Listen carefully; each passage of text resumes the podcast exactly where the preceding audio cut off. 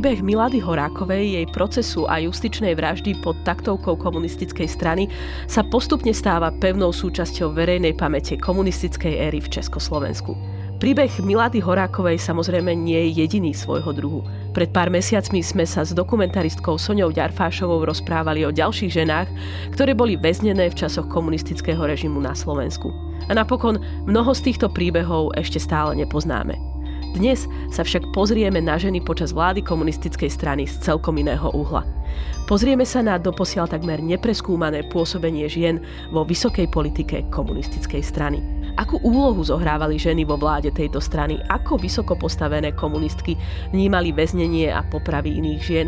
A akú mieru zodpovednosti nesú na zločinoch stalinizmu? Ako chápali otázku emancipácie a akými témami sa zaoberali v rámci svojho pôsobenia? Čo priniesla komunistická emancipácia s širším vrstvám ženskej populácie a čo sa mení v 60. rokoch? Moje meno je Agáta Šustová Drelová, na Historickom ústave Slovenskej akadémie vied sa venujem výskumu dejín 20. storočia a mojou dnešnou hostkou je česká politologička a historička Jana Kočišková. Doktorka Kočišková sa vo svojom výskume venuje politickým dejinám Československa a témou nášho rozhovoru bude jej najnovšia kniha Ženy v politike, rola a postavenie vrcholných političiek v Československu v rokoch 1948 až 1968. Náš rozhovor vyjde aj v rámci marcového čísla mesačníka Kapitál.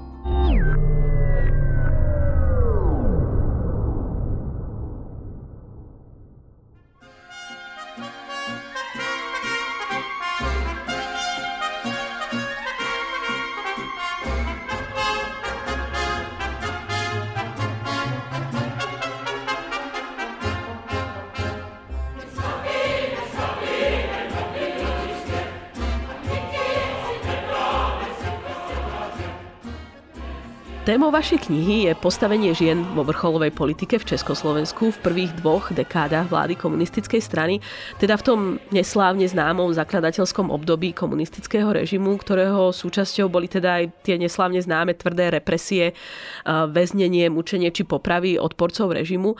Prvé dve ženy, ako som spomenula, alebo teda prvá žena, ako som spomenula už v úvode, ktorá mi napadne v tejto súvislosti je, je Milada Horáková a možno ako historičku hneď e, v závese aj teda Ľudmila Brožová, ktorá, ktorá bola prokurátorka, ktorá vlastne odsúdila, respektíve sa významne podielala na odsúdení, na odsúdení Milady um, Horákovej. Uh, moja otázka je, Uh, prečo tomu tak je? Prečo si vlastne pamätáme len tieto, tieto dve ženy a čo to celkovo tak akoby v globále vypovedá o, o pamäti a historiografii vlastne tohto, tohto obdobia?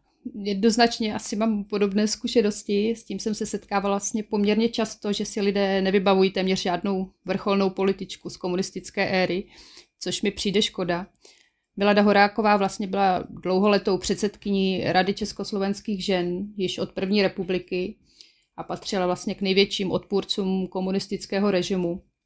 Na protest proti převratu eh, se už vlastně 10. března 1948 vzdala poslaneckého mandátu za národně socialistickou stranu, což vlastně shodou okolností bylo téhož dne, kdy zemřel Jan Masaryk. A bezprostředně teda po tom únorovém převratu se vzdali i další její kolegyně stranické národně socialistické poslankyně Fráňa Zemínová, jako odpůrkyně vlastně režimu, tak eh, Milada Horáková byla zbavena všech veřejných funkcí, včetně funkce předsedkyně Rady československých žen, ale zůstávala nadále v kontaktu s exilovými politiky eh, Národně socialistické strany a podporovala vlastně emigraci obyvatel za hranice, netajila se nikdy svými protikomunistickými postoji. Na to posléze vlastně doplatila, že již v září 1949 byla zatčena ve své kanceláři a potom její stranické eh, kolegyně Antonie Kleinerová a Fráňa Zemínová, tak ty byly začiny hned v listopadu 1949. No a potom ve vykonstruovaném politickém procesu v roce 1950 byla mladá Horáková odsouzená k trestu smrti. Antonie Kleinerová eh, byla odsouzená na doživotí a Fráňa Zemínová byla odsouzená na 20 let vězení což zřejmě bylo už s přihlednutím na její věk, protože v době odsouzení bylo už 68 let. No, Milada Horáková byla 27. června 1950 posléze popravena. Fráňa Zemínová byla propuštěna na amnestii po 11 letech a Antonie Kleinerová ještě o dva roky později, v roce 1962.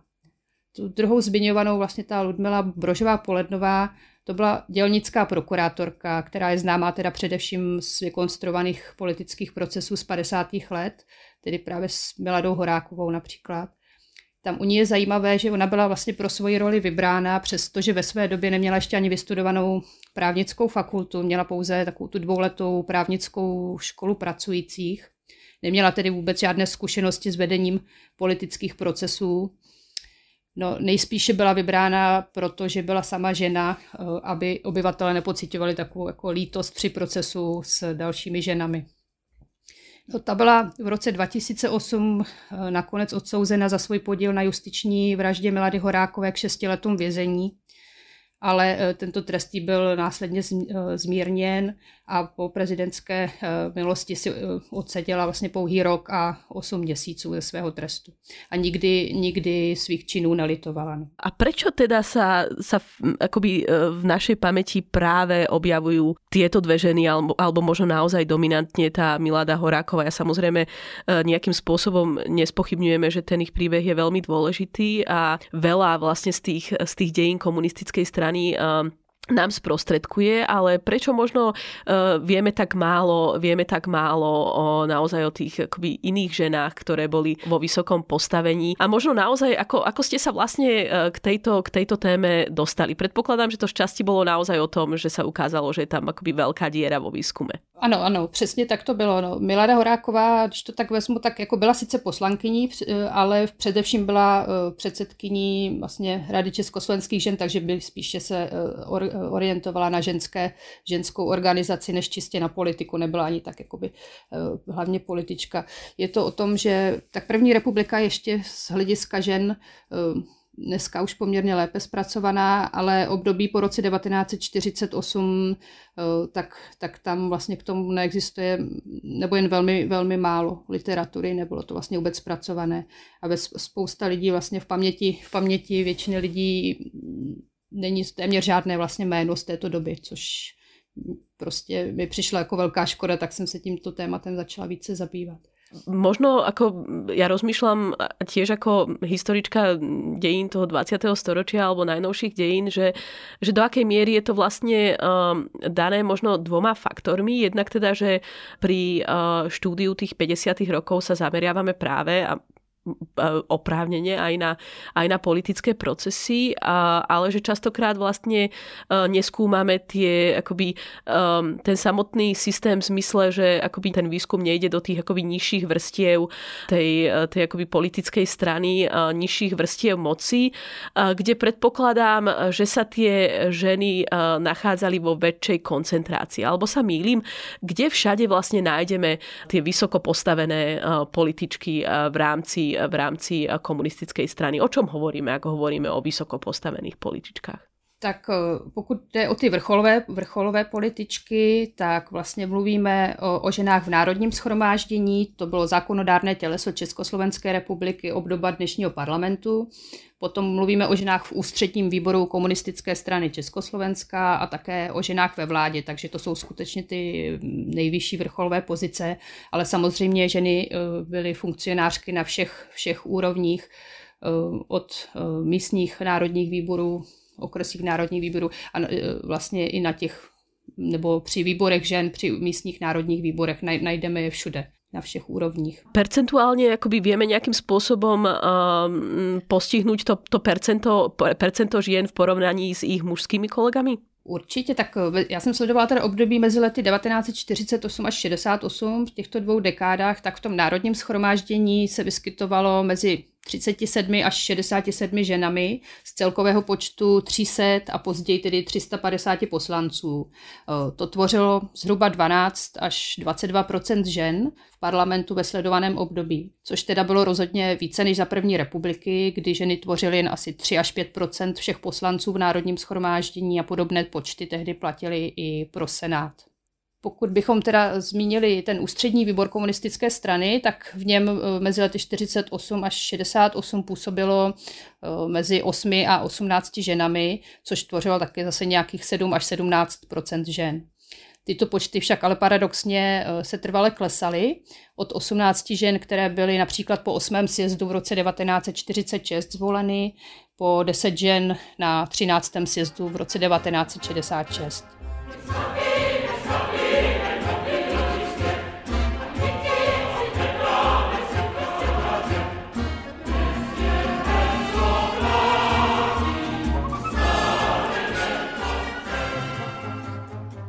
tomu sa ešte dostaneme, aké sú dôvody tohto poklesu, ale zaujíma ma teda e, ten, ten dôvod, e, vidíme tam teda zrejmý nástup v tom počte žien po 48.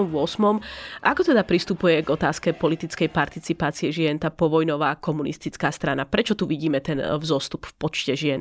Sestup v počtě žen, tak eh, nejprve eh, eh, těsně po válce usilovala strana o získání co největšího počtu, počtu členů, především tedy o masový vstup obyvatelstva do komunistické strany a neřešila, jestli to jsou tedy ženy nebo muži, spíše než čistě o ženy v domácnosti.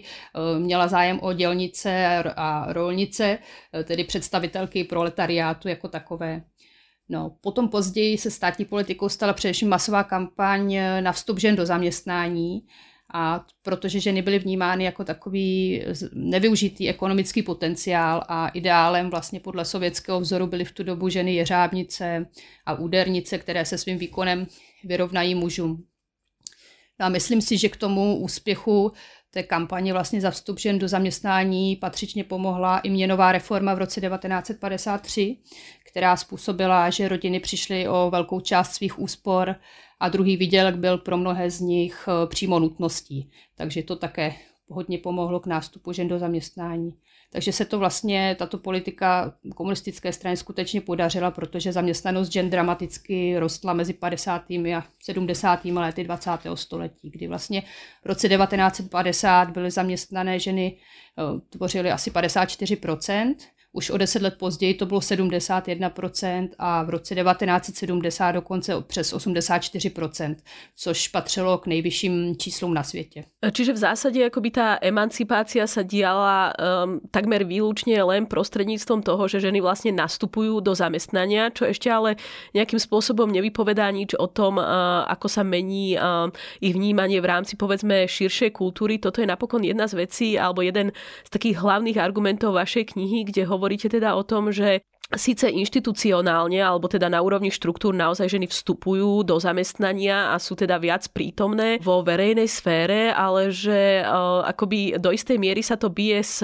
predstavami alebo celospoločenskými predstavami o tom, aké je, aké je miesto ženy. Ano, ano, e, určitě vlastně jedno byla politika diktovaná z hora, která vlastně v případě e, komunistického režimu absolutní vlastně nadřazenosti komunistické strany byla, mohla vlastně z hora, e, z hora prosadit téměř cokoliv a druhou stranou bylo vlastně každodenní realita žitá realita, co se projevilo například u těch eh, výborů žen, u místních národních výborů eh, na vesnicích, kde mnohdy, mnohdy nebylo, nebyly možné být ani ustanoveny, protože, protože muži prostě odmítali, odmítali eh, ženy do, do těchto pozic pustit a tam vlastně přetrvávaly stále předsudky o místech, o vhodných rolích pro ženy a muže ve společnosti, takže s tím měla strana vlastně poměrně značné problémy dost dlouho se nedařilo, aby tyto místní výbory žen vznikly ve všech, ve všech obcích a vesnicích, jak vlastně bylo požadováno z hora. A keď sa pozrieme na to akoby z pohľadu uh, tých konkrétnych žien, ktoré sa uh, o tieto pozície nejakým spôsobom uchádzali, ako vlastne tieto ženy vnímali otázku emancipácie? Respektíve, uh, keď sa na to pozrieme očami aj historičky Adely, Adely Juričovej, do akej miery, a ona sama sa pýta túto otázku, do akej miery vlastne chápali tieto ženy same seba ako reprezentantky žien vo všeobecnosti, alebo do akej miery sa vlastne vnímali len ako reprezentantky vlastně žien, které souhlasili s komunistickou ideologiou. Tak přesně tak to myslím, že to je, to je ta správná otázka.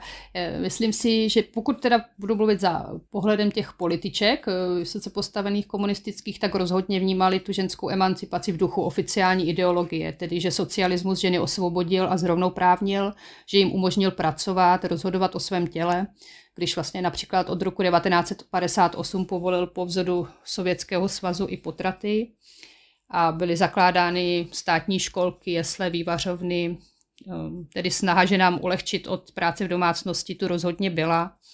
A to všechno jsou věci, které poslankyně velmi často zmiňovaly ve svých projevech a jako pochvalně se od nich zmiňovali. Samozřejmě ale existovaly výrazné rozdíly mezi tou oficiální ideologií a žitou praxí, která vlastně za těmi ideály trochu zaostávala.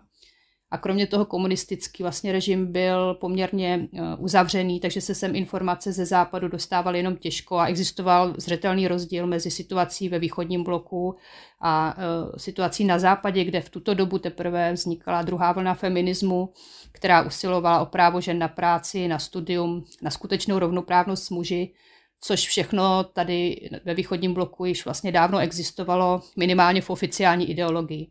Takže socialismus proto feminismus odmítal vlastně jako nějaký buržoázní přežitek, který vlastně navíc se zaměřoval pouze na individualismus, na jednotlivce jako takového, když to eh, mělo, místo toho měl být vlastně třídní boj a kolektivní úsilí proletariátu. Takže ten kolektiv měl mít přednost. Samozrejme, druhá vlna feminizmu potom následne bola aj v rámci teda tretej vlny feminizmu nejakým spôsobom kritizovaná. Jedna z tých kritik bola tá, že vlastne sa snažili akoby e, do istej miery paušalizujúco pripodobniť e, ženy a e, ženy mužom a že nejakým spôsobom akoby nebrali úplne ohľad na ich povedzme nejaké konkrétne špecifické potreby.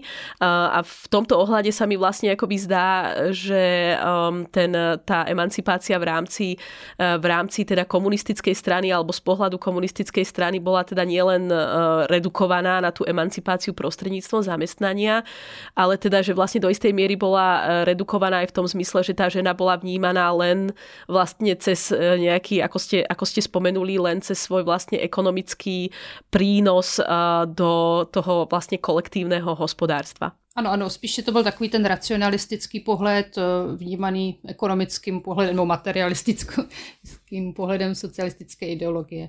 Když to na tom západě dostatečně dlouho převládal ještě takový spíš romantizující pohled, který ženu vnímal jako přece jen jakoby něžnější, křehčí bytost, která, které je dána ta sféra výchovy dětí, domácnosti a která má svým působením nevím, humanizovat a, a prostě opečovávat muže a vlastně to by měla být její role ve společnosti. Takže to byl velmi velký vlastně názorový, názorový rozdíl. No. Ja sa vás ešte onedlho spýtam, keď sa dostaneme e, k 60. rokom, do akej miery možno naozaj najmä akoby komunistické intelektuálky alebo ženy vo vysokom postavení, povedzme v rámci vzdelávania, vnímali tento západný diskurs. Ale ja by som rada ešte zostala pri tom vlastne komunistickom modeli emancipácie, ktorý, e, ktorý teda bol neskôr po, po páde komunizmu okrem iného kritizovaný aj preto, že vlastne ženám spôsobil to tzv dvojité bremeno, že vlastne nielen, že e, zostávajú ženy vo svojich tradičných e, pozíciách ako tie, ktoré sa starajú primárne o rodinu, ale zároveň majú k dispozícii, teda, ale zároveň vlastne sú zaťažované ešte, ešte aj prácou. Ako toto vnímate? To je bez pochyby pravda. pravda to tak byla, sice, jak jsem zmínila, že byla snaha o zakládání různých těch jeslí, vývařoven, školek a podobně, ale vlastně nikdy, nikdy se to nedosáhlo vlastně toho ideálního stavu, kdy byla představa, že se veškeré domácí práce bude zastávat společnost a ta, ty možnosti, možnosti ženy budou využity ve veřejném prostoru prací pro ten kolektiv, takže, takže prostě ideální představy nebylo nikdy dosaženo a vedlo to, na, vedlo to k velkému přetěžování, přetěžování žen, které po, po práci v zaměstnání vlastně nastoupily takzvanou druhou směnu domácnosti. Ale vedlo to i k tomu, že v 60. 60. nebo 70. letech eh, po eh, sovětské okupaci Československa, tak došlo k velkému stažení eh, žen do domácnosti, že mnoho z nich využilo tu možnost, aby se mohli vlastně zase vrátit, vrátit ke své domácí roli a nemuseli se tolik aktivně vyjadřovat nebo angažovat v normalizačních letech. Takže se to projevovalo i v tomto ohledu.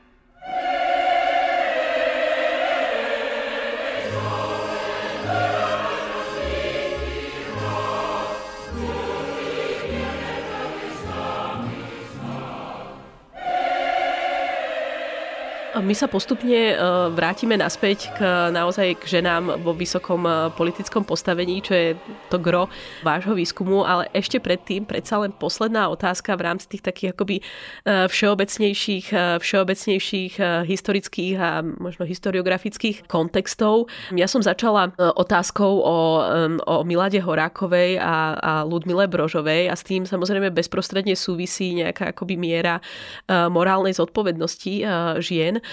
Do akej miery možno tieto ženy vlastne vo vysokom postavení vnímať ako vlastne spolu zodpovedné za zločiny československého stalinizmu? Predpokladám, že tá odpoveď bude, že e, tie ženy boli v rôznej miere zodpovedné, že tu teda nemáme len e, Ludmilu Brožovu. Ako teda vnímate túto otázku e, zodpovednosti konkrétnych žien za zločiny československého stalinizmu? Ženy ve vrcholové politice můžeme podle mě jednoznačně považovat za spolu zodpovědné za politické procesy procesy, ale tedy minimálně některé z nich, které se tomu přímo jednoznačně zapojily, například eh, poslankyně Františka Řezníčková nebo Žofie Majerová, tak ty působily i jako soudkyně z lidu, eh, pro což teda nemuseli mít vůbec právnické vzdělání, do svých pozic byly vlastně dosazované národními výbory a podle zákona rozhodující pro tyto pozice byla státní spolehlivost a oddanost vlastně myšlence té lidově demokratické republiky. No potom nalezneme mezi poslankyněmi třeba i soudkyně z povolání, to byla třeba Judr Zdenka Pačová, ta se přímo podílela na politických procesech v 50. letech, například na politickém procesu s duchovním Vojtěchem Koderou v roce 1954. Pokud bychom to vzali jako obecně, tak asi všechny vrcholné stranické funkcionářky, které své pozice zastávaly už před únorovým převratem v roce 1948, jako byla Aneška Hodinová Spurná, Marie Švermová, nebo Jarmila Tausigová Potučková, tak byly dobře obeznámeny s nezákonnostmi, násilím, nátlakem, který doprovázely nejenom ten únorový převrat, ale potom i ty květnové volby v roce 1948, i ty všechny následující kroky. Marie Švermová vlastně dokonce jako nejvýše postavená žena v aparátu komunistické strany se v únoru 1948 účastnila všech schůzí k připravovanému převratu a podílela se na něm i jako jedna z vedoucích stranických funkcionářek. Eh, v předsednictvu eh, komunistické strany Československa. No a potom ještě ta Jarmila Tausigová Potučková, ta byla přímou účastnící vlastně stranického postupu proti církevním hodnostářům v takzvané církevní otázce, kdy byla přímo členkou církevní komise uvnitř ústředního výboru strany eh, a tato komise přijímala opatření k persekuci kněžích a dalších církevních představitelů.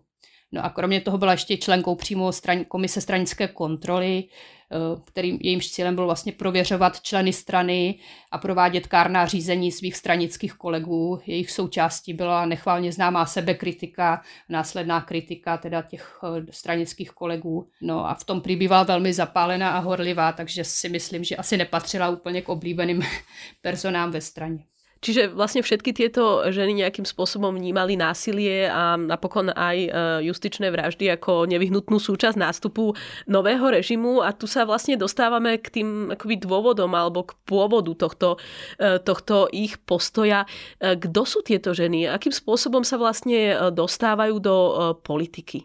Poválečná generace vrcholných političek které se dostaly hned po roce 1948 do těch největších pozic, tak všechny tyto ženy, ženy za sebou už měly většinou dlouholetou předválečnou činnost komunistické straně. Eh, některé patřily i k zakládajícím členkám strany přímo v roce 1921, anebo potom odbojovou zkušenost z druhé světové války, která byla eh, potom v roce 1948 pro členy ústředního výboru přímo vyžadovaná.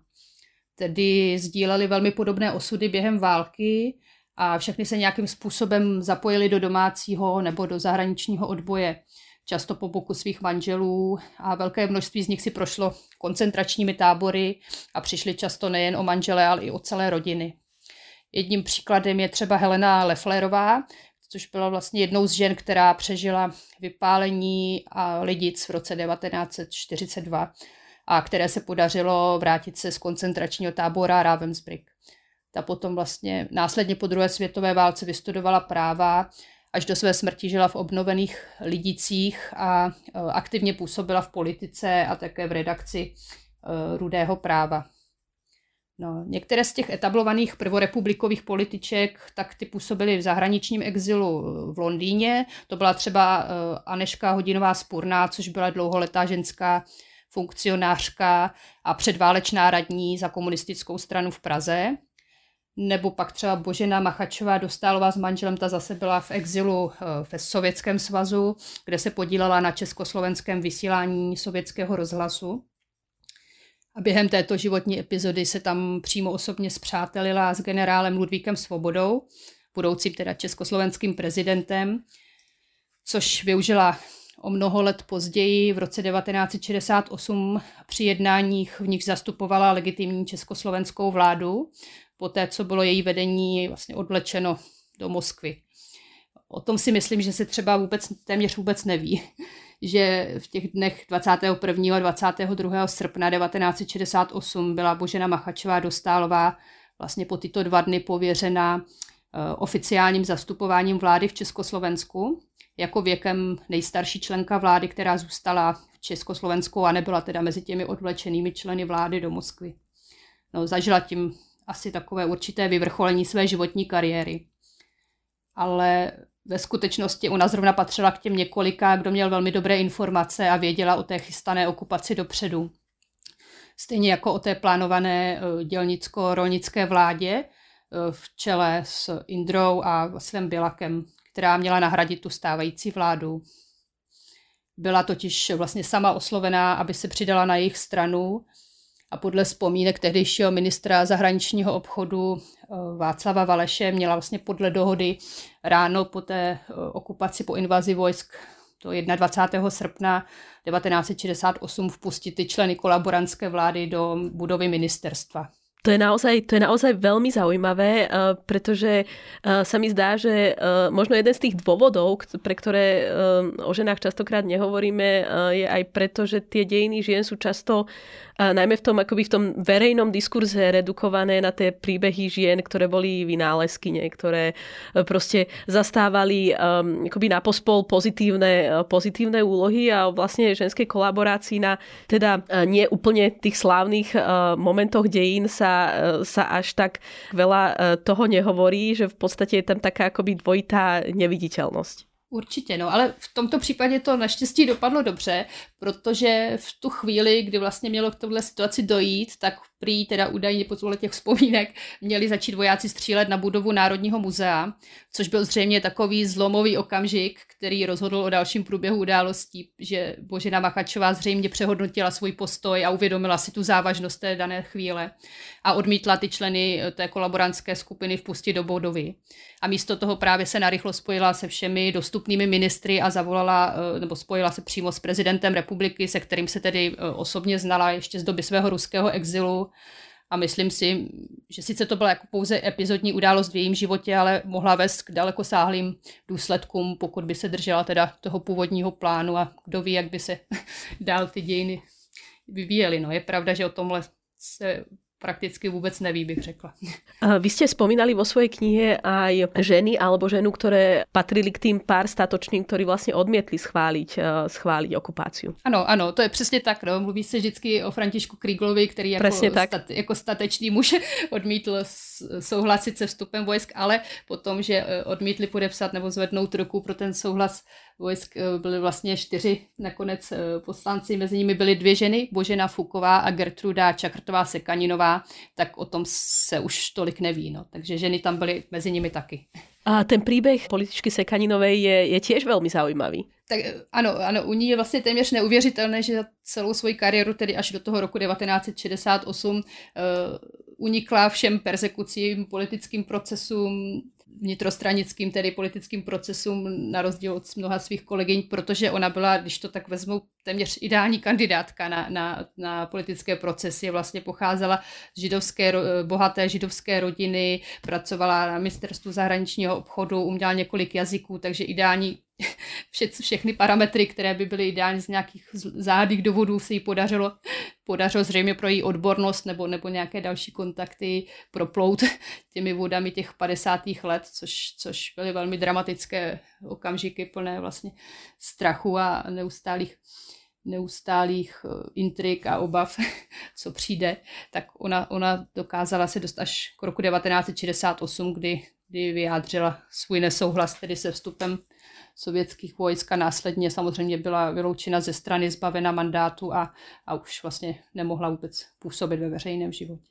Spomenuli ste jej odbornosť. Akým témam sa venovala, alebo možno vo všeobecnosti, akým témam sa, sa ženy, ktorých e, príbehy alebo pôsobenie ste spomínali, spomínali, venovali a možno do akej miery to boli aj témy akoby tie akože klasicky ženské, lebo my vieme, že akoby z tých dejín ženskej politickej participácie to naozaj častokrát začína tými sociálnymi témami, zdravotníctvom a podobne. Ako to bolo v prípade, v prípade komunistických političiek? Úplně zobecňovat to asi nemůžeme, protože třeba posla, u poslanců, když vezmu poslance, tak ty byli voleni do jednotlivých výborů, eh, do kterých museli potom povinně nastoupit, když do nich byli jmenováni a museli se povinně účastnit schůzí a aktivně v této oblasti působit.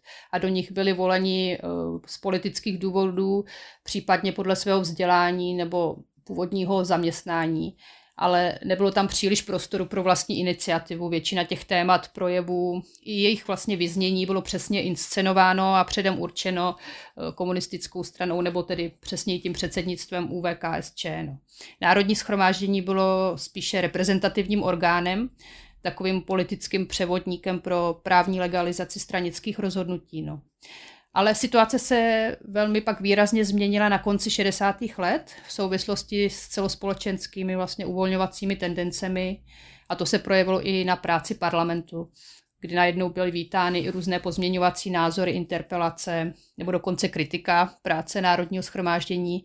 To všechno byly věci, které dříve nebyly vůbec žádoucí a prakticky se vůbec v činnosti těch poslanců nevyskytovaly.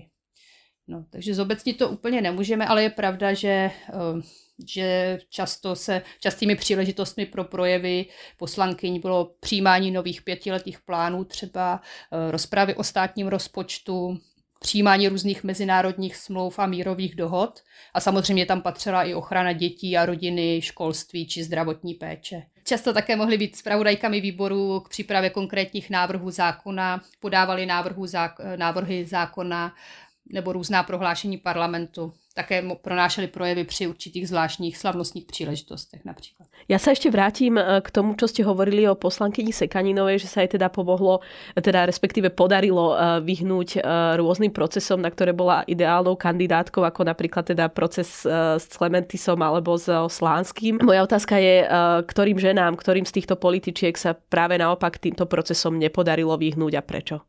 Tak vy, eh, mnohé, byly to mnohé právě z těch nejvíce angažovaných političek, eh, mnohé z nich, které jsem zmiňovala, že byly přímo odpovědné za ty politické, eh, politické procesy nebo procesy proti církevním představitelům a celkové persekuci oby, obyvatelstva. A na mnohé z těchto nejvíce angažovaných političek právě dopadly i ty vnitrostranické procesy v 50. letech. Mimo jiné právě už zmiňované Marie Švermové, což, dosa, což byla vlastně eh, v roce 1949 byla zvolena eh, zástupkyní generálního tajemníka komunistické strany Československa Rudolfa Slánského, Jarmila Tausigová Potučková nebo pravé ruky Oty Šlinga a přítelkyně Marie Švermové Růženy Dubové. Tak ty vlastně v, pro, v procesu navazujícím na proces s Rudolfem Slánským byly odsouzeny po těžkém mučení. Marie Švermová byla odsouzena na doživotí například.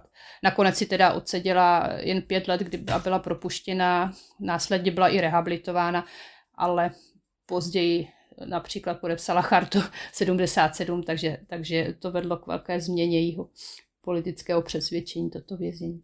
Mezi vězněné patřila také Švagrová, Vladimíra Klementise, právnička Božena Pátková a mnohé další zajíma, nebo zajímavé, asi charakteristické pro tuto dobu je, že vlastně ostatní poslankyně a poslanci se i hned veřejně přidali na stranu jejich kritiků a okamžitě, jakmile byli vyloučeni ze strany a, odsou, a zatčeni, ještě ani ne odsouzení, tak v atmosféře toho všeobecného vlastně strachu okamžitě chtěli projevit lojalitu k režimu a hned ve svých projevech v národním schromáždění vlastně neopomněli je označovat doslova za zrádce národa, přisluhovače různých západních agentů, největší nepřátelé lidově demokratického režimu, takže, takže to byla vlastně velmi, velmi tvrdá doba.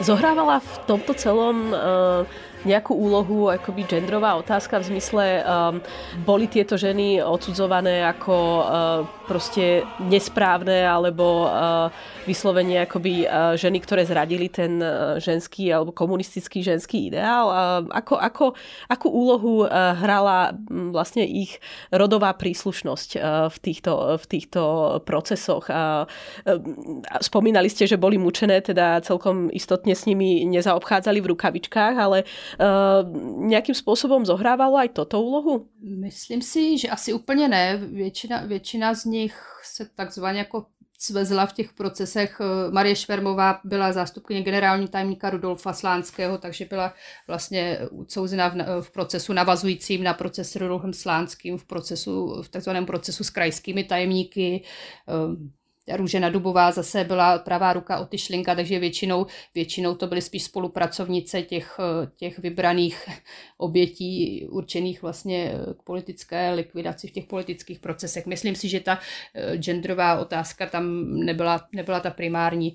Ale eh, jak už jsem zmiňovala, je dost pravděpodobné, že právě ta Ludmila Polednová Brožová, že byla eh, jmenována tou, jmenována tou dělnickou prokurátorkou právě proto, že byla žena a jako taková nepůsobilo vlastně na obyvatelstvo tak negativně, když, byly, když soudila další ženy než jak kdyby je odsoudil prokurátor. V kontexte eh, procesu s Miladou Horákovou je aj taká veľmi eh, zaujímavá, vyslovene lokálna eh, bratislavská, bratislavský príbeh, kde vlastne jedna zo žien, ktorá, ktorá, sa, ktorá vlastne kampaňovala za odsudenie Milady Horákovej na smrť, bola aj neskôr veľmi známa spisovateľka, ktorá písala knihy pre deti, Krista, Krista Bendová, ktorá vlastne požadovala vyvolala e, smrť pre, e, pre Miladu Horákovú. E, tým sa dostávam k jednej otázke, ktorú som chcela použi- položiť už o niečo skôr, ale, ale, ale nejakým spôsobom v rámci naozaj toho veľmi komplexného a veľmi zaujímavého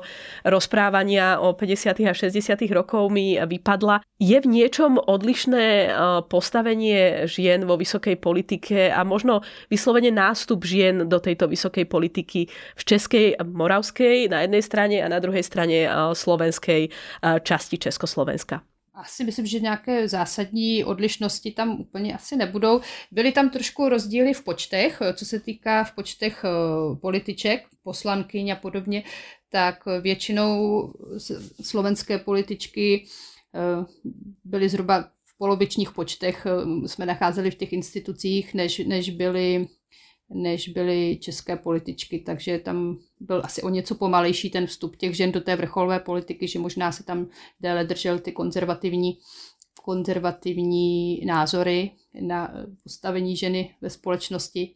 To později bylo, později bylo dorovnáno, ale úplně na začátku, vlastně bezprostředně po druhé světové válce, tak v těch jednotlivých institucích eh, těch slovenských političek byla zhruba polovina, než, než, nebo byly poloviční počty než v těch českých zemích. Vy ste spomínali uh, Slovenské národné povstanie a teda hovorili ste aj o tom, že veľmi dôležitou stupenkou do vysokej politiky uh, na začiatku uh, vlády komunistickej strany uh, bola účast teda v odboji. Jo, ano, ano, to, tak tam se samozřejmě projevovaly rozdíly během té druhé světové války v účasti těch českých a slovenských političek v souvislosti s politickou situací za války. Slovenské političky se většinou zapojily do slovenského národního povstání povstání v roce 1944, kde pomáhali eh, partizánům, nebo někdy se i přímo účastnili těch bojů. Na záver sa ešte vráťme krátko teda k tým 60. E, rokom, kde v prípade mnohých z týchto žien vlastne vrcholia ich e, stranické, stranické kariéry.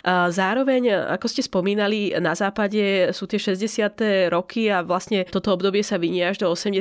rokov a obdobím vlastne druhej vlny feminizmu, v rámci ktorej, ako ste spomínali, sa začína riešiť otázky nerovnosti delby práce v, rodiny, v rodine, na pracovnom trhu, e, tiež otázky domáceho násilia násilia, e, znásilnení či vo všeobecnosti vlastne otázky ženskej sexuality. Reflektovali komunistky v Československu a naozaj najmä v čase toho uvoľnenia v 60. rokoch, kedy sa sem dostal vlastne, alebo teda bola možnosť nejakým spôsobom reagovať aj na ten západný diskurs. Dostali sa československé komunistky aj k týmto otázkam? Tak objevují se, objevují se tato témata ani ne asi tolik úplně na půdě parlamentu, ale v 60. letech se už objevují, objevují vlastně určité názory o takzvané jako přezaměstnanosti žen a naopak o tom, že ekonomicky to nemusí být pro ten stát až tak eh, výhodné, že ta péče vlastně eh, institucionální o děti v jeslých školkách, školách vlastně je velmi nákladná a že možná by pro ten stát bylo výhodnější, kdyby, kdyby ty ženy zase vrátily v, určité, v určitém poměru do, do domácnosti a navíc se v tu dobu ze západu se sem vlastně dostali první studie o deprivaci dětí, eh, poválečné vlastně výzkumy o deprivaci dětí v jeslích a vlastně těchto zařízení, kde nebyly, kde byly vlastně odloučeny od svých eh, matek. Takže, takže určité prvky vlastně k návratu žen ke své tradiční eh, rodinné roli eh, se v 60. letech objevují v diskuzích, ale, ale nevede to asi k větším, větším krokům nějakým změnám ve společnosti. Ale celkově celá 60. léta vlastně se projevovaly velké uvolňující tendence, různé veřejné diskuze, kritika cenzury a všeho dalšího, což se projevilo samozřejmě i na činnosti parlamentu, kdy najednou vlastně bylo vznášení různých připomínek, iniciativních návrhů, kritik přímo vyžadovaná. No a také byla vyžadovaný přímo kontakt politiků se svými voliči. Povinné byly vlastně pravidelné cesty do regionu, kde i ty ženy poslankyně se mohly lépe dozvědět o těch každodenních eh, stra, strastech a trampotách vlastně dalších žen, dalších žen a měli vlastně ty informace z první roky. Došlo také vlastně k výraznému nárůstu vzdělanosti, to bychom možná měli zmínit, že v 60. letech eh, kromě nárůstu vzdělanosti ve společnosti, tak se to objevilo i v parlamentu, že už tam byla řada vysokoškolských vzdělaných žen a objevují se tam i třeba profesorka to byla třeba Hanna Saxová, to byla původně ředitelka střední školy, nebo docentka eh, Sonja Penningerová, to byla pediatrička a asistentka lékařské fakulty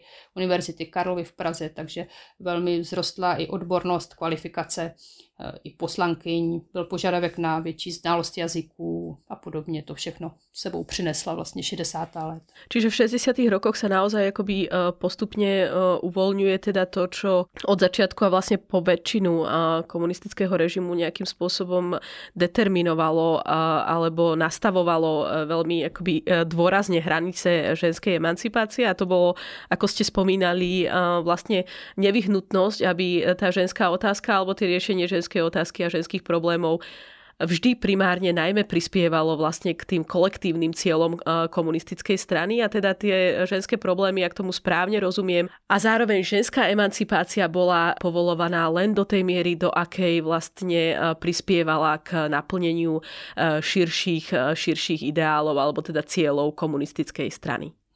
Přesně tak to podle mě bylo. Sloužilo to především tedy ke státním ke státním zájmům a jestliže, jestliže v tu dobu bylo ekonomicky výhodnější, eh, aby ženy eh, pracovaly jako vitální ekonomická, nevyužitá ekonomická síla, tak byly tak byla podporován vstup žen do zaměstnání. Těsně, těsně po druhé světové válce určitou, určité období naopak eh, byla, bylo podporováno mateřství, aby ženy měly co nejvíce, nejvíce dětí a bylo po, po velkých vlastně válečných ztrátách, tak aby byl obnoven počet obyvatelstva. V tom dobu existoval i odznak eh, mateřství, který byl podobný vlastně vojenským hodnostem pro ženy, které měly pět a více dětí, takže záleželo vždycky na určité státní politice, na prioritách pro dané období. Nešlo jim tedy primárně o ženskou emancipaci jako takovou, ale vždy mělo jít především o zájmy socialismu a kolektivu jako celku. Ak to teda nejakým spôsobom na záver zhrnieme, tak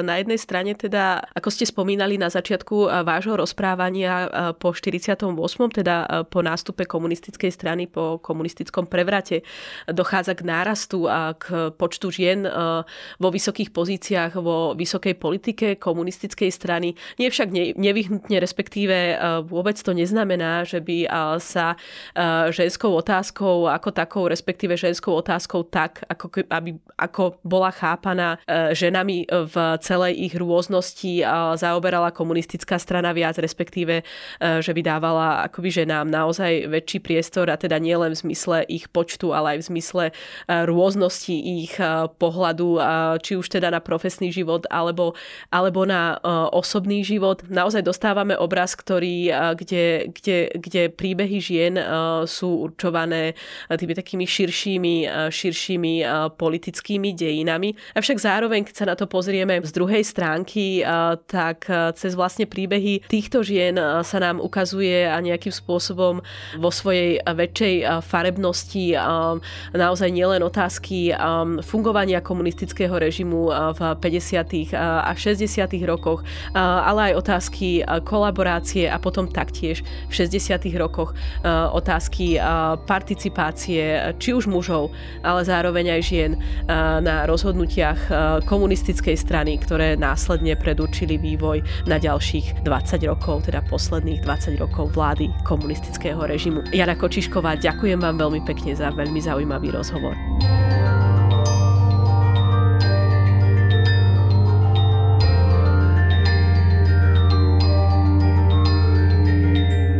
Počúvali ste Dejiny, týždenný podcast denníka Sme a historickej reví, ktorý vychádza vždy v nedeľu. Nájdete ho vo vašej obľúbenej podcastovej aplikácii alebo na sme.sk lomka dejiny. Ak sa vám podcast páči, môžete ho v podcastovej aplikácii ohodnotiť, pomôžete nám ho tak dostať k viac poslucháčom a poslucháčkam. Ak nám chcete zanechať odkaz, napíšte nám na mail na dejiny zavináč sme.sk alebo sa pridajte do podcastového klubu denníka Sme na Facebooku. Som Agáta Šustová-Drelová a na tejto epizóde sa spolu podielal aj Viktor Hlavatovič.